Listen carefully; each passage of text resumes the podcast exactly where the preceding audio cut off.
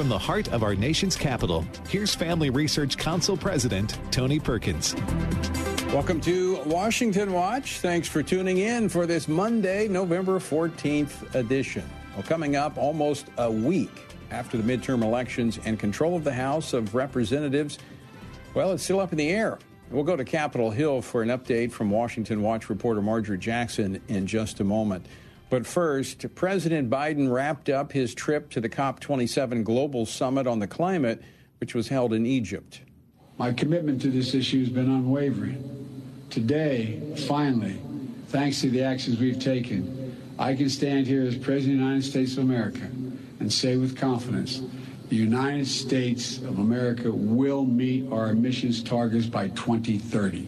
We're racing forward to do our part to avert the climate hell that the UN Secretary General so passionately warned about earlier this week. Well, speaking of hell, yesterday, in conjunction with the climate confab, multi faith leaders gathered near Mount Sinai and in high places around the world. For what? Well, for climate repentance. The leaders unveiled a mock tablet of the 10 principles for climate repentance. Now, have I not said this climate stuff is a religion? Now, we're going to talk about it a little bit later. Well, after leaving Cairo, President Biden headed to Indonesia for the G20 summit, where he met with Chinese Communist leader Xi Jinping today. We had an open and candid conversation about our intentions and our priorities. It was clear, he was clear, and I was clear, that we'll defend American interests and values, promote universal human rights, and stand up for the international order and work in lockstep with our allies and partners. We're going to compete vigorously but I'm not looking for conflict. I'm looking to manage this competition responsibly. We'll discuss it with Asian expert Gordon Chang in just a moment. Also, the vote count uh, trickling in from Arizona and Nevada over the weekend. Democrats are claiming victory and control over the United States Senate. Tonight, with the victories in Arizona and Nevada, Democrats will remain the majority party in the Senate, and I will remain majority leader. Well, that was a happy Senate Democrat leader Chuck Schumer on Saturday night. Now, we've gotten word that Senator Schumer is going to be moving forward with a vote on the so called Respect for Marriage Act. Now, we're going to get the latest from that and what else is happening in the lame duck session of Congress from FRC Action's Matt Carpenter later here on this edition of Washington Watch. And finally, Mario Bramnick joins us to talk about a night to celebrate Israel, which will be held at the Museum of the Bible this coming Wednesday night.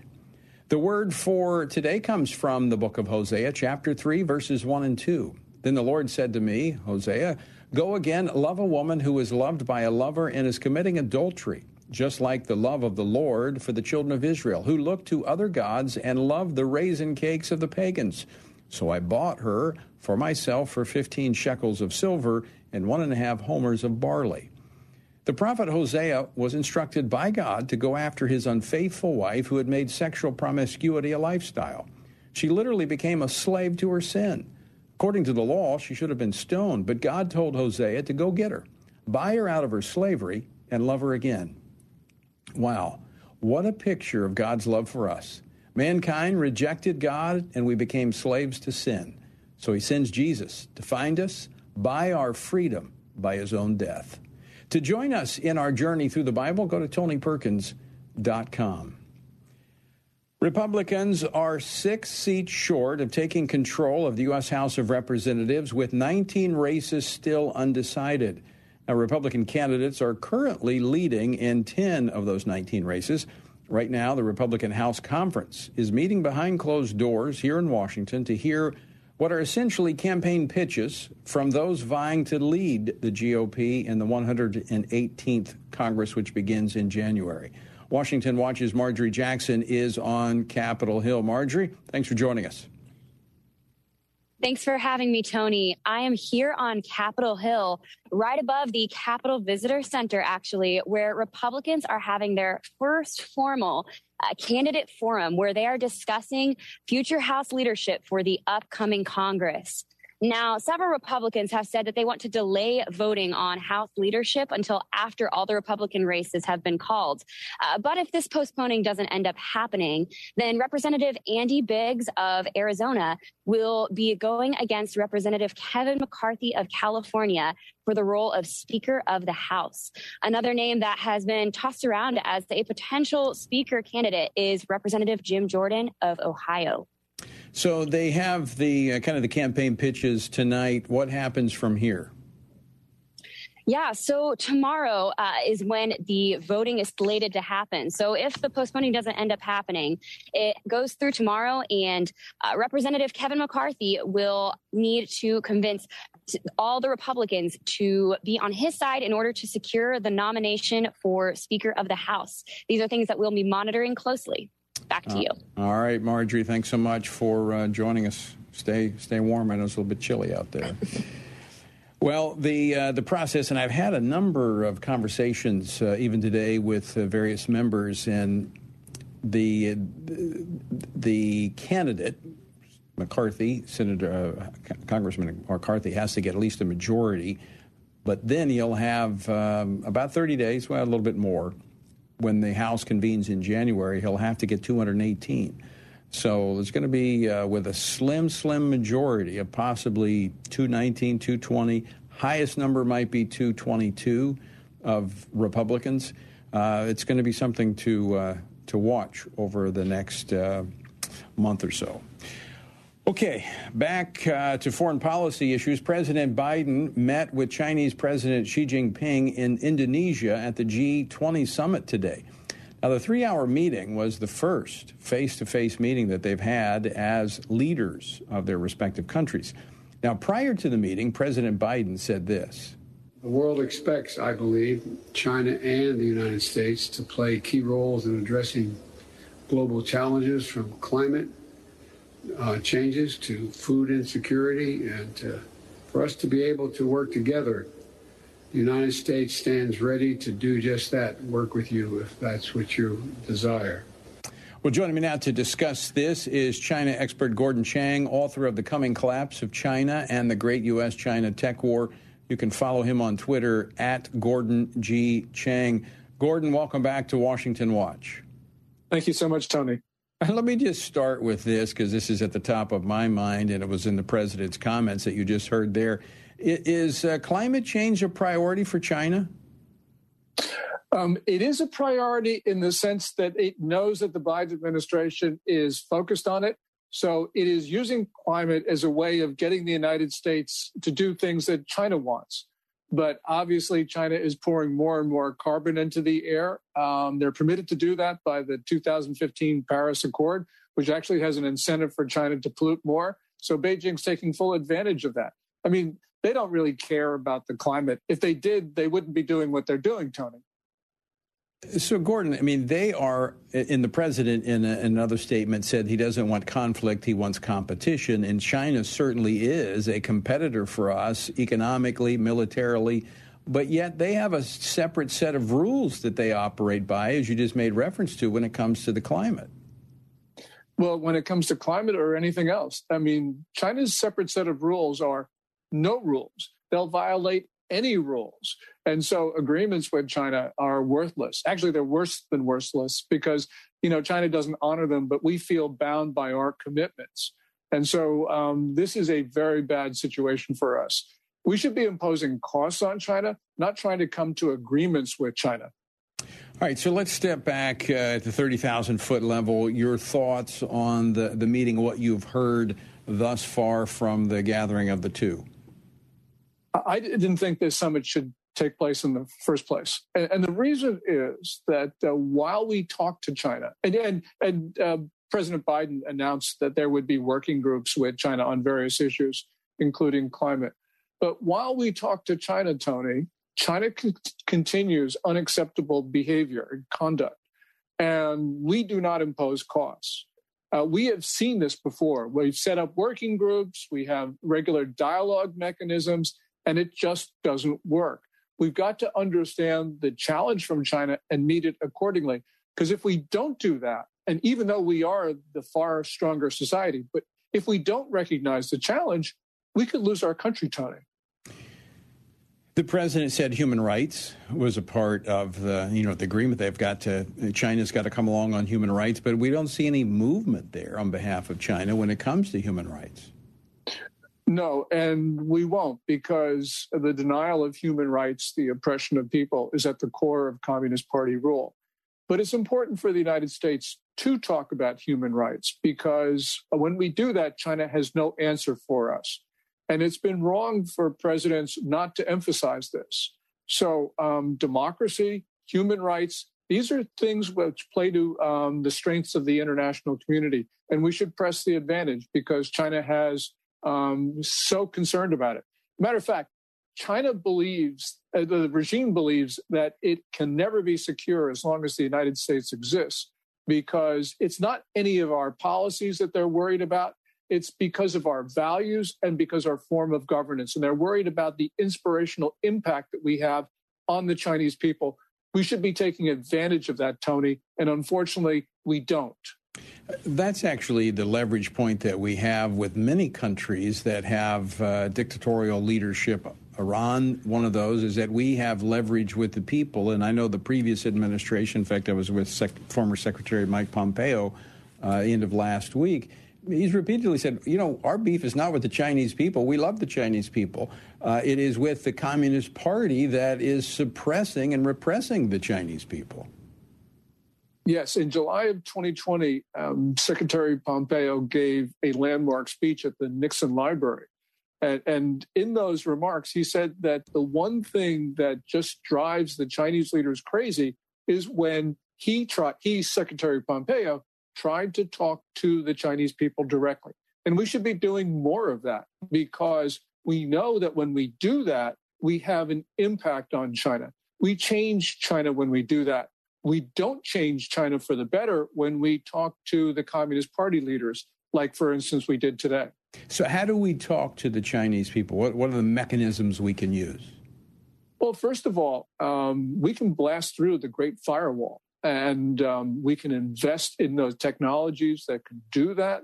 Um, we have taken down Voice of America, Radio Free Asia, and our other ways of talking to China. Um, but these these are things which are really critical for us. And when um, American leaders go to China, which I don't think we should, but when they do go to China, as they do, then there should be a concerted effort to actually have that dialogue with people and we can do that. Um, you know, we allow uh, China's diplomats to talk to Americans. Um, we should demand the same right when our diplomats are in China. This is just an issue of reciprocity. Yeah. All right, uh, Gordon Chang, we're up against a, a break, but uh, when we come back, I want to talk about some more of these leverage points that we can use, you know, to address these issues with China that are a priority to us and, obviously in protecting or at least trying to create a fair economic playing field when it comes to uh, to China. So, folks, stick with us. Gordon Chang's going to stick around uh, for the next segment. Also, wanted to uh, let you know tomorrow night, 8 o'clock p.m. Eastern Time, we will have a special Pray Vote Stand broadcast at prayvotestand.org. We'll be praying for the election results. I mean, we're a week out from the election. We still don't have the results. It's not right. We're going to be praying about that uh, tomorrow night, so make plans now to join us. All right, stick around. Gordon Chang is going to be with us on the other side of the break.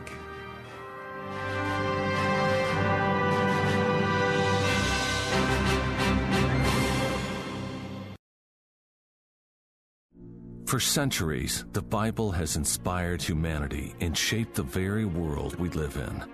But how do we know this book is the Word of God and not merely the words of men? What we believe about the Bible is based on what we believe about its source. The God who speaks explores the evidence of the Bible's inspiration and authority through some of the world's most respected biblical scholars. We have essentially a dual authorship. So it's true to say that Paul wrote Romans it's equally true to say that God wrote Romans. He says, We saw this. And that sets the Bible apart from almost everything else in the ancient world and its religious pantheon of gods and goddesses. The God Who Speaks is a feature length documentary from the American Family Association. Available now at thegodwhospeaks.org. Here's a moment of hope for your home with Jerry and Becky Drace. Question Do you know a nurse? Well, we do. Our daughter in love is an RN. Her name is Lisa. It's a hard job. She serves some of the sickest of people. Many are addicts who've been overdosed. Some are dying from cancer. Some are emotionally sick.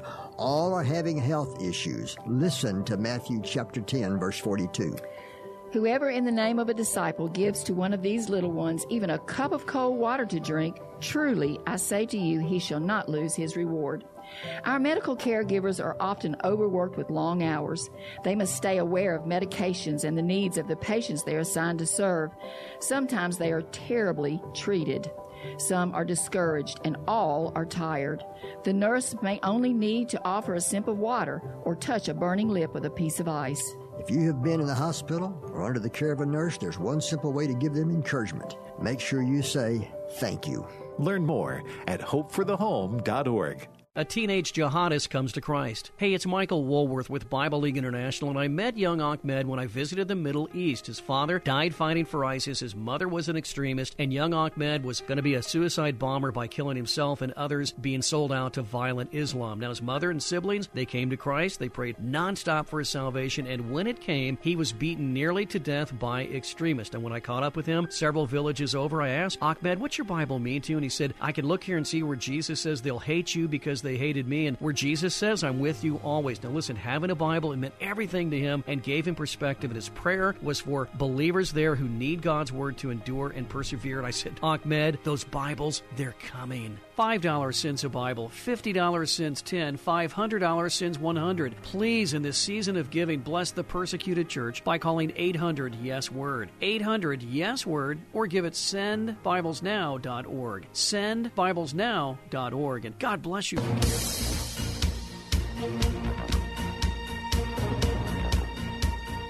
Welcome back to Washington Watch. I'm Tony Perkins, your host. Good to have you with us. I'm here with China expert Gordon Chang to continue our conversation on President Biden's face to face meeting, the first as president, with Chinese President Xi Jinping at the G20 summit in Indonesia.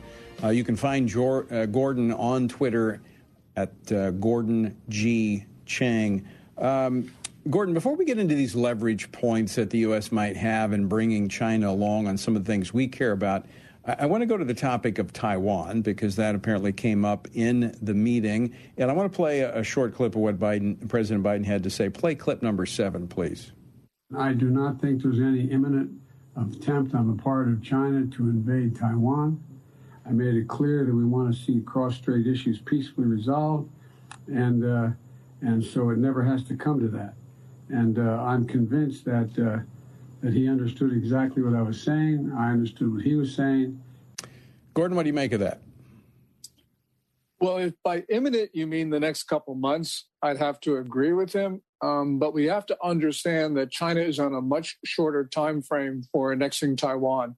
And this comes from, for instance, the Secretary of State Antony Blinken, who about a week and a half ago actually talked about China moving faster than most people in Washington thought. Um, the chief of naval operations, the, the senior sailor in the Navy, um, Admiral Gilme- uh, Gilday, he actually said he couldn't rule out an invasion this year. So um, I think that we're seeing a lack of sense of urgency, not only in the Biden administration, but also in the senior reaches of the Pentagon. And that what worries me the most.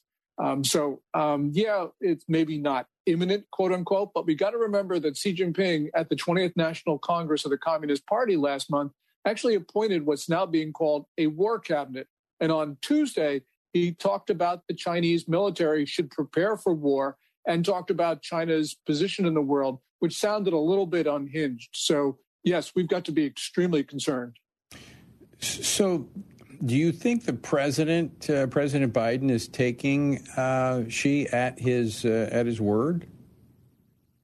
I don't know if he's taking Xi at his word, but I think that uh, President Biden is not taking the threat seriously enough, and certainly not thinking about it in terms of the urgency that's required. um, because China is not only building up its military, it's, it's like the fastest buildup in the history since the Second World War, but he's, and this is more ominous, he is actually mobilizing China's civilians for war. So this is a total country effort. And we don't get a sense from Biden of what's happening. Remember, about six weeks or so ago, Biden held a closed door session for Democratic Party donors where the president actually talked about the threat of Armageddon. Right. Well, you know, if he's talking about that with a certain segment of the American people, he has a responsibility to talk to all of us about this because both the Chinese and the Russians and the North Koreans have been threatening the first use of nuclear weapons recently. So I, I, want to go back to for just a minute, Gordon, with the military effort, the buildup that's taking place in China. I mean, they're launching almost a ship a week. I mean, they are really, really going after it. And as you said, they're uh, preparing to mobilize or mobilizing the civilian force. Why would you do that unless you're putting yourself on war footing? Uh, no, this is clear. You know, we don't know what's in Xi Jinping's mind. Only he does. But the point is, he is making uh, China ready to go to war, which means that we need to be ready to defend ourselves, our allies, and friends, and that includes Taiwan. So, right now, you have the President of the United States who is not fulfilling his most important constitutional duty, which is to protect the American people from foreign attack. And so, um, Biden you know, while he may make rhetorical gestures, and some of those rhetorical gestures aren't bad, the point is we need to see it followed up by action. All right, Gordon. So very quickly, what what are some of the leverage points that we can use short of you know trying to um, stave off some type of military confrontation? What can we be doing that could uh, you know kind of put China in its place? Well, one of the things we could do is stop funding the Chinese military. We do that not only with our trade, um, but also with our investment, investment into Chinese companies because um, there is no civil or military distinction in China. It's all at the service of the Chinese military. That's Xi Jinping's civil military fusion doctrine. We've got to recognize this is a whole of country effort directed against us. We shouldn't be funding it with our money. And when you're talking about we funding it, that's a lot uh, Wall Street, a lot of the investments going into China. Yes, and it's also the federal government's thrift savings plan, which military members contribute to it. So this is hideous. You have China's mil- uh, you have America's military members funding the development of weapons that China is, is configuring to kill Americans. I mean, this is just unspeakable. It, it it really is. It, it, makes absolutely no sense. But we've, we, and this is a bipartisan issue. We see Republicans yes. and Democrats both cozying up to to China. We've seen individuals leave both administrations, both Democratic and Republican administrations, and go to work indirectly for the Chinese Communist Party. Yes, um, this is bipartisan failure across the political spectrum.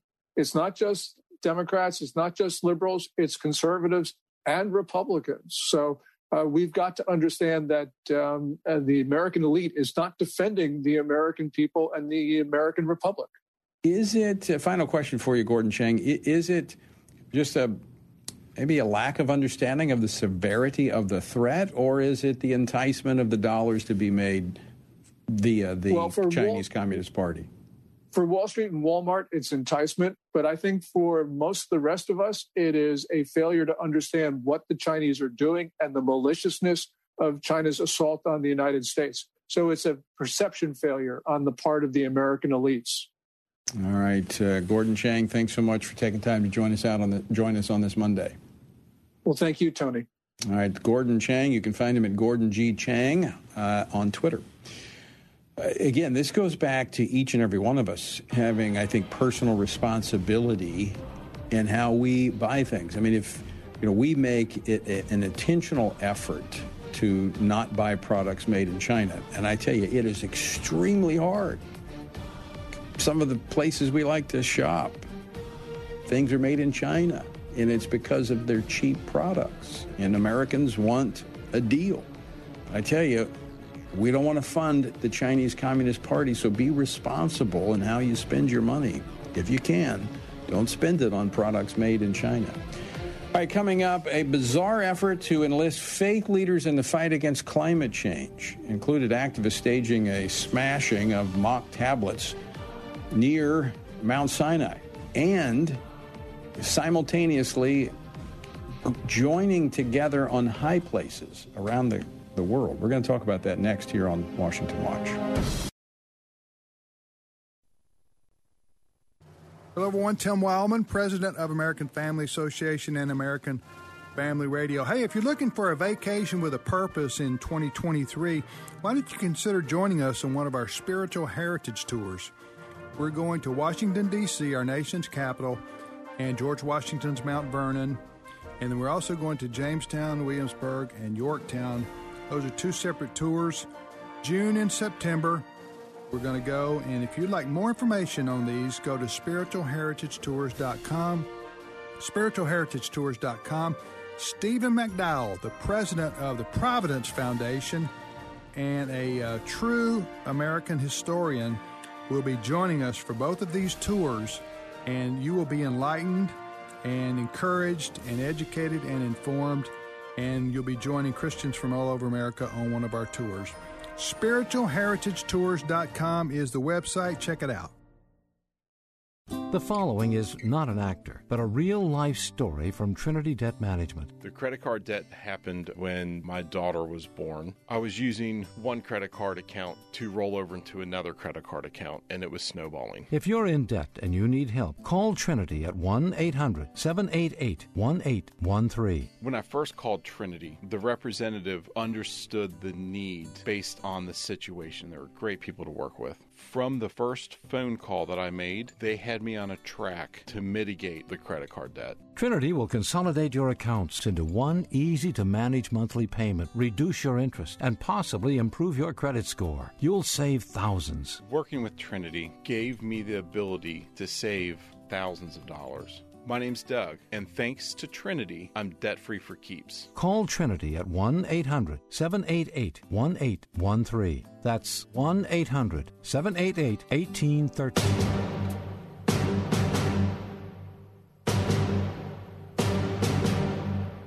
This is Washington Watch. I'm your host, Tony Perkins. Good to have you with us. The website, tonyperkins.com. All right. Now, each year, a country representing a different region of the world takes over the presidency of the Conference of Parties, which they call the COP.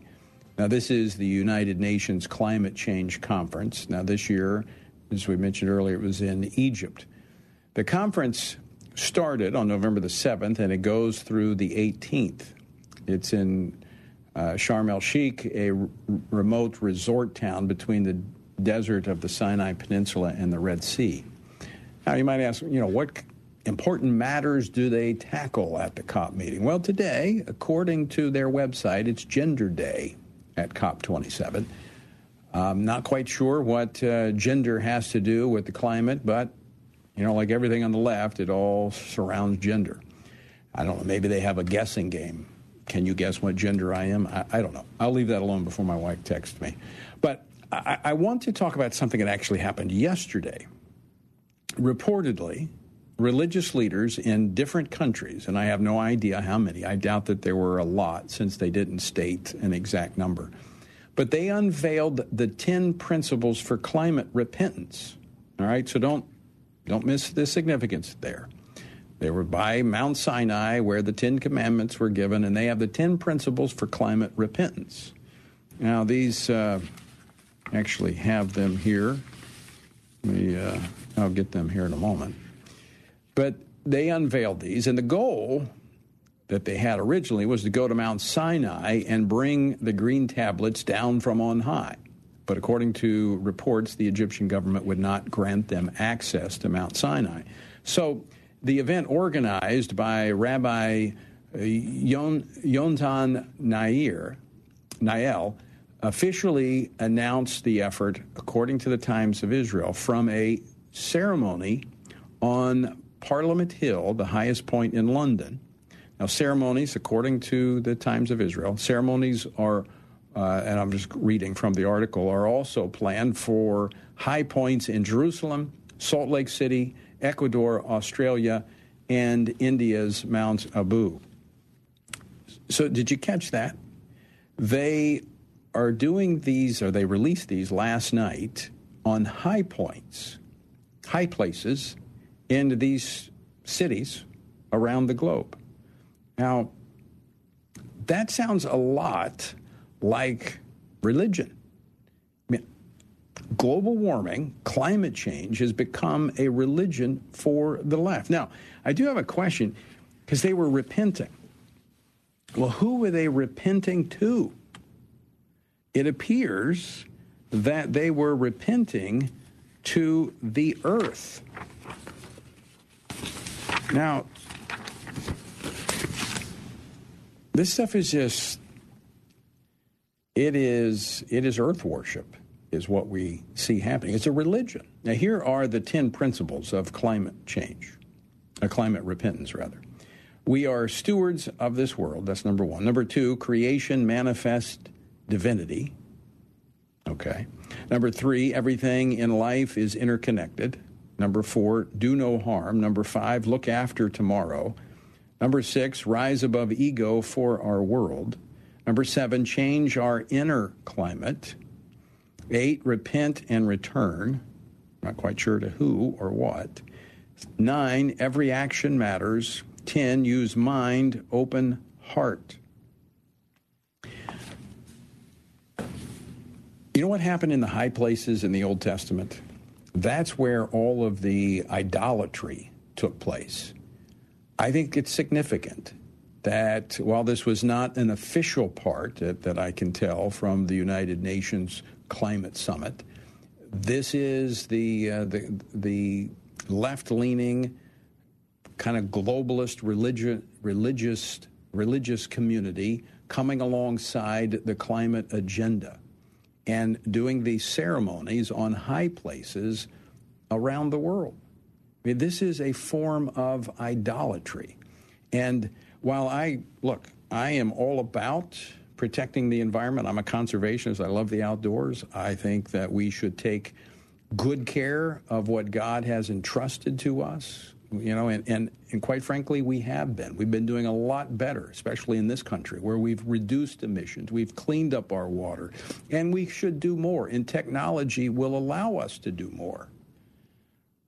But this is taking on the form of a religion.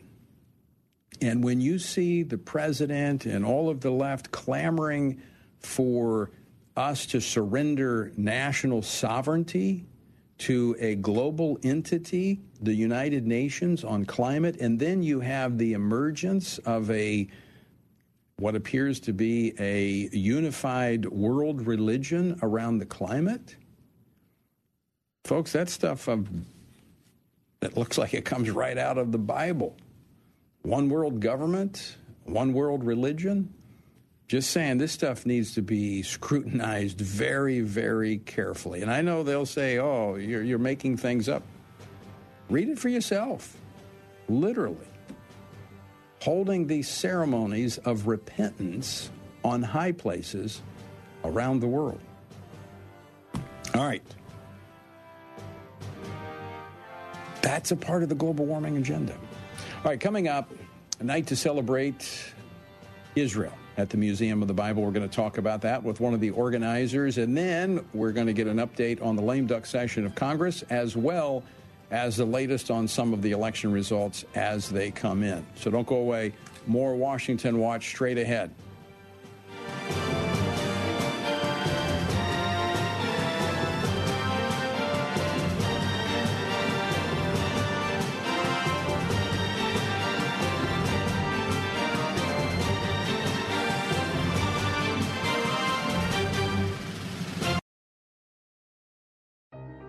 Today, we find that global persecution of Christians is growing and becoming more menacing every year.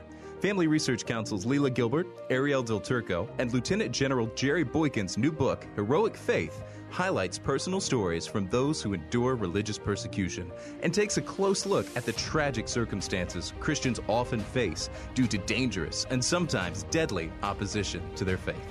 The book's true stories of persistence and faithfulness offer inspiration and hope.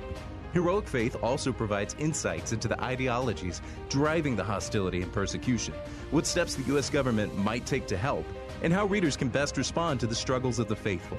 It is important for us to learn from our brothers and sisters who suffer deeply and dangerously and do what we can to help. You can get your copy of Heroic Faith wherever books are sold or by going to frc.org slash heroic faith. Again, that's frc.org slash heroic faith. AFR programming is now available on Alexa. You're joking, right? Nope, not joking. Seriously? Yep, this is not a drill. Wait a minute. No way. There's a way, the Alexa way. So if you just happen to miss your favorite shows, no worries. You can now listen to each podcast with Alexa. It's simple and it's free. Just visit afr.net forward slash apps and click Alexa. We're not joking. I refer to your part time job as what you do outside of your home, outside of your family, to generate an income for your family. Your full time job is what you do within your family. We're on the go consistently, people hustling, trying to get it. And I just want to remind everybody to whoa, whoa, whoa, pump your brakes. Make sure that we are not neglecting our families in the process. Tune in to the Hamilton Quarter, weekdays at 5 p.m. Central on American Family Radio. Show up at your full time job, ready to work. You know, if you feel like you're stuck with a healthcare plan that isn't affordable or you simply just don't like how it works, well, right now, during open enrollment, is a perfect time to switch to Medi-Share. The typical family saves $500 a month when they join Medi-Share. And what's more, they like it. Medi-Share has double the customer satisfaction rate compared to the industry. That's double. And Medi-Share is the most trusted name in healthcare sharing. It's been around for 30 years. It's shared more than $4 billion in healthcare bills. And here's why now is the perfect time to make the switch. If you join Medi-Share Complete by January 1st, they will waive your new member fees and you'll save an additional 10% off your first year. That's right. No fee to join, 10% off every month for all of next year. But again, it's a limited time offer. So, yeah, you're not stuck. You've got a great option. Call now 833 44 Bible. That's 833 44 Bible. 833 44 Bible. Welcome back to Washington Watch. Good to have you with us on this uh, Monday. The website, tonyperkins.com.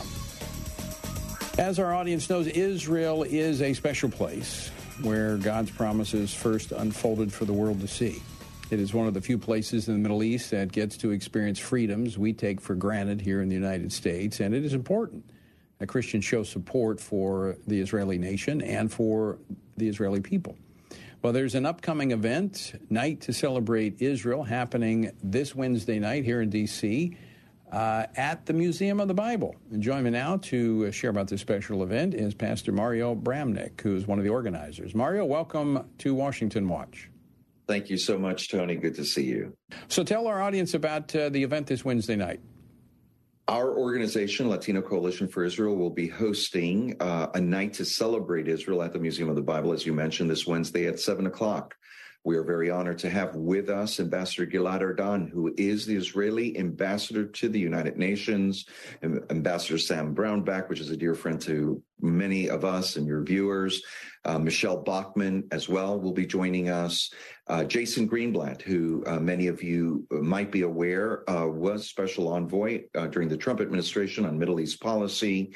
And Ellie Cohanim, uh, who was a Trump appointee, special envoy, deputy special envoy combating anti-Semitism at the State Department, as well as Senator Rick Scott. So we got quite quite an event, all of which talking about the importance of U.S.-Israel relations uh, and a strong uh, support of Israel, which is so important for our own security and, and also the protection of the Lord over our nation. So, so Mario, what, what was the inspiration behind this event? Um, our organization uh, hosts events like this in the United States and in Latin America. Um, we are obviously at a very critical juncture in the history of our nation on many fronts, Israel being one of the important fronts. Um, if we turn our backs against Israel, we can no longer presume upon the grace and protection of the Lord. Everybody knows Genesis 12, 1 through 3. Those that bless Israel shall be blessed, those that curse Israel shall be cursed.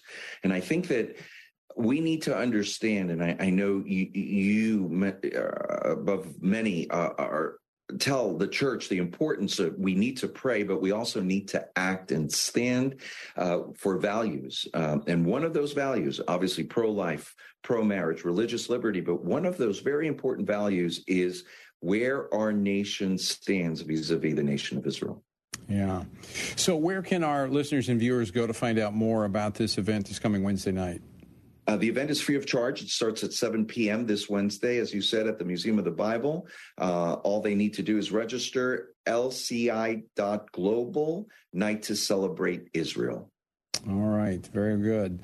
Mario Bramnick, good to see you. Thanks so much for uh, joining us. Thank you. God bless you. All right. So find out more. You can uh, actually go to tonyperkins.com and follow the links over. And let me again remind you tomorrow night, 8 p.m. Eastern Time, we will have a special Pray Vote Stand broadcast praying for the elections. It's been almost a week. Tomorrow it will be a week since the midterm elections, and we still have races that have not been called. I've, I've been tracking this through the weekend, and we have some places in, in California where only like 53% of the vote have been reported. I mean, that's quite frankly unacceptable. And that's something we're going to have to talk about. In fact, I'm probably going to start talking about it this week. Uh, we should not have to wait this long for election results in the most technologically advanced nation in the world. And this just opens it up to concerns about manipulation. Not saying anything's happening, but it certainly raises questions. So, where do we stand at present? What does it look like going forward? Joining me now is Matt Carpenter, Director of FRC Action. Matt, welcome back to Washington Watch. Thanks for having me, Tony. All right, so before we jump into the latest on the election results, let's talk first lame duck session of Congress. Chuck Schumer gloating over the weekend that uh, he's still going to be the leader in the Senate. And of course, uh, his priority is about uh, you know about as twisted as a dog's hind leg. Mm. And one of the top things he wants to do is the uh, so-called Respect for Marriage Act. Where's that stand? Well, Tony, we had thought over the weekend that maybe today would be the day that he would file for cloture. So that's when they end debate and they begin moving to the substance of the bill, where they have to clear that 60 vote threshold for the filibuster. And um, the latest I've seen is they have not filed cloture; they're still in debate. But the the thinking from from what I'm hearing is maybe Wednesday is when they'll they'll move to that, and then I think it's a 48 hour window after that is when they would go to a vote there. So all eyes are frankly on the Republican caucus at this point. There's been some motion that you have some Republican senators breaking breaking ranks and will support the bill. Um, a few others have been sort of opaque with where they stand. So there's a lot hanging on the balance at this time. Well, even as the uh, the program's been g- going on, I've been getting text from uh, d- different ones connected w- with this in the Senate, and there is a an effort by um, in part, he's not the only one, but North Carolina Senator uh, Tillis um, is putting forward um, a modified bill that has quote unquote religious liberty protections. It is. It is not. It is. Uh, it's a fig leaf of protection. It's. It's meaningless. And so, folks, I'm just going to again. We did this before the election, and I'm going to encourage you again to contact your two senators, especially if you have Republican senators, and make sure that they will not support the Democrats' efforts to codify the court's redefinition of marriage into law. What this will do is be a green light to persecute people of faith and those who hold to the historical and natural definition of marriage. You think it's been bad in the last seven years? This will be connected to what our children are taught in schools and parents objecting to it. In many places, will be denied based upon this redefinition that will be put into federal law. So contact your two senators. Here's the phone number to the Senate switchboard 202 224 21. I'm sorry, 224 3121. Let me, let me double check on that. Matt, is that right? Is you know, I know we did. We did get an alert out as well. Um, so I would encourage your, your viewers to check their inboxes. We sent that out on Saturday, and if not, if you're not receiving those alerts, go to frcaction.org and you can sign up there. Okay, I just verified it. 224 3121. 3121. 202 224 3121, Capital Switchboard, where you can contact your two centers. Just, you, just tell them what state you're from, and they'll connect you with the office if you do not have our action alert, which also makes it a lot easier. It'd be easier if you had our action alert, but still, you can call the switchboard. And you need to weigh in. Even if you've already called, and you called before the election, call again. They need to hear from you because there are some Republicans that are going weak on this and accepting a, you know, like I said, a fig leaf of protection for religious freedom, like uh, Senator Tillis in North Carolina. Uh, give him a call. Tell him this is unacceptable, uh, and and do not do not support uh, putting this court redefinition of marriage into um, federal law. All right, Matt. Let's talk. Uh, let's talk now. Elections. Where do things stand? Well, Tony, you pointed out earlier, we're the most technologically advanced nation in the world. We put a man on the moon, but apparently we can't get election results almost a week out from election day. Uh, and some important statewide races. I'm, I'm talking about Arizona is probably the marquee one at this point, but um, there are still about Tony 18 to 20 House races that have yet to be called. Half of which are coming out of California. You look Right. at you look at some of those, and you're looking at 36 percent reporting, 46 percent reporting Yeah, for and, some of these. and and this goes back to California and their changing of their election laws so that you have these mail-in ballots, and this stuff can take literally weeks to be to be counted. And and we're told uh, we shouldn't pay any attention to this. I think this is a problem. It's a huge problem. And we've seen them stretch the uh, election season on the front end and kind of increasing the early vote when the ballots go out, allowing in person um, voting a little earlier. But now we're seeing the count get stretched on the back end as well. Uh, and it, it does introduce some additional points of failure, frankly, Right. along the chain of custody lines. Um, there's human error in counting always. And what's going on now in Arizona is there's this ballot curing thing where people, uh, if you've cast your ballot and it hasn't been counted and you want to check on its status and make sure you got the date right or your signature is, is right. So, again, that's an additional point of failure that, that does raise some concerns about the, about the final tally. And again, we're not alleging anything. We're just pointing out potential points of failure. We're, put, we're human error is a thing, and, and it's going to happen. Well, we're pointing out that we're almost a week removed from the election, and we do not know who will control the House of Representatives. Yep. I mean, that's a, that's a significant uh, issue. In fact, Republicans meeting now to talk about who their leader is going to be, and they don't even know. I mean, it looks like they were going to have the majority. I mean, it, but anything can happen when you have, as you said, this process that is open to manipulation. Yeah. It's a reminder that every vote counts. Yeah. And I was thinking back to 2019, I think it was, when the Virginia House of Delegates uh, rested on, I think it was, I think they literally They, pulled they a name. they drew a name out of a hat, and that race actually decided the balance of the uh, of the uh, House of Delegates. Yeah. And as we go into this lame duck session, it's just so important to remember that there is still a lot of legislation that gets handled and who gets in matters big time. And so we have to make sure every vote gets counted. We have to make sure people get out and vote. Um, we can't be discouraged, but we have to ask the question: Why is it taking so long to get these these vote counts Right.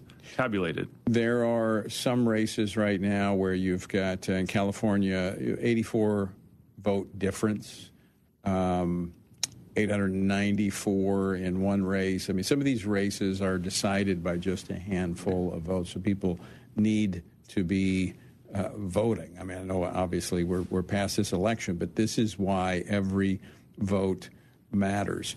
So this is going to set up a scenario where you, the House I mean, the Republicans at the probably the max would be 222. Yeah. They need 218. That means whoever will be the House Speaker, if it's not Kevin McCarthy, if it's someone else, have very little margins to work with. Yeah, and and I I think this stems back to redistricting a little bit. Uh, what the Republicans in red states tended to do is draw more safer districts for incumbents. So I think that's that's going to give you a maybe a more durable Republican majority or a durable kind of core to work from. But um, but we're going to see slimmer majorities, I think, going forward. What do we know? Just do, do we? How much do we know at this point on this incoming um, freshman class, and and what the composition of the Republican conference will look like now? It's still very much in flux at this moment. I think that they called uh, New York 22 today for uh, Brandon Williams. I think his name was. He's a obviously a new member. Um, Lauren Boebert is, uh, you know, I think she's running for election. Yeah, she's about uh, 0.3 Yeah. percent. Um, I mean, 2,000 votes, I think. It's Yeah. 96% reporting. Um, uh, the big surprise was David Schweikert in Arizona won yesterday, was behind all the way through up until yesterday, then suddenly screeched ahead by about 900 votes. And so he's hanging on for dear life um, to that lead. And so I think that's, again, nine- about 96% reporting there. And so that's that situation is playing out elsewhere as well.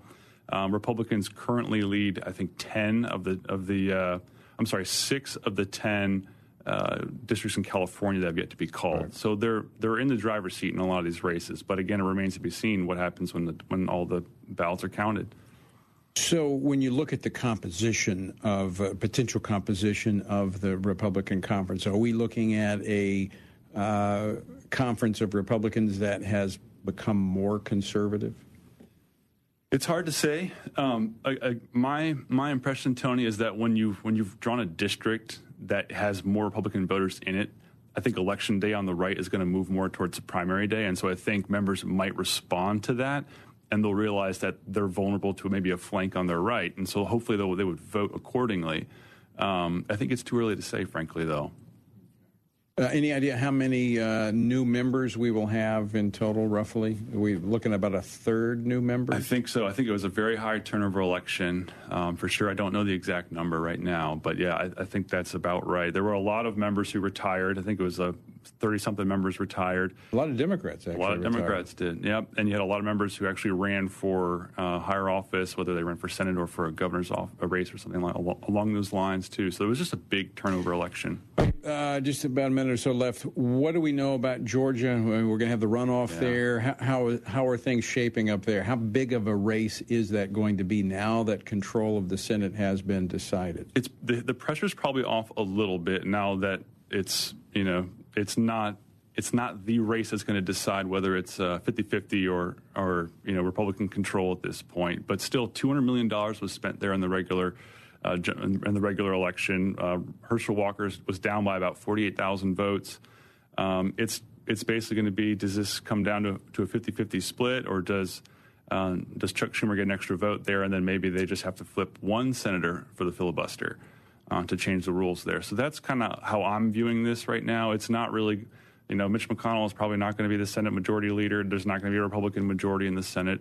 Um, But th- you bring up a good point. This, um, when we look at uh, the West Virginia senator, uh, Senator Manchin, who has been not real happy with the Democrats, if uh, he remains kind of the pivotal senator because you have a 50 50 split, that tends to uh, bode well for the Republicans. Yeah, I would agree.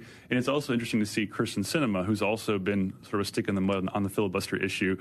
She's up for reelection in 2024, as is Joe Manchin. So it'll be very interesting to see how they navigate those uh, those waters. Well, of course, the filibuster won't matter. Legislative filibuster won't matter as much because if the Republicans have control of the House, more for nominations and how they move things through. Right. Uh, Matt, thanks so much for uh, for joining us today. Thanks for having me, Tony. All right, folks, and we're going to continue to uh, track all of this and keep you informed of this lame duck session. But again, I want to encourage you to contact your senators regarding this so called Respect for Marriage Act 202 224 3121. Until next time, I leave you with the encouraging words of the Apostle Paul found in Ephesians 6, where he says, When you've done everything you can do, when you've prayed, when you've prepared, and when you've taken your stand, by all means, keep standing. Washington Watch with Tony Perkins is brought to you by Family Research Council and is entirely listener supported. Portions of the show discussing candidates are brought to you by Family Research Council Action. For more information on anything you've heard today, or to find out how you can partner with us in our ongoing efforts to promote faith, family, and freedom, visit TonyPerkins.com. Also, to leave a comment about Washington Watch, call our watch line at 1 866 372 7234. That's 1 866 372 7234.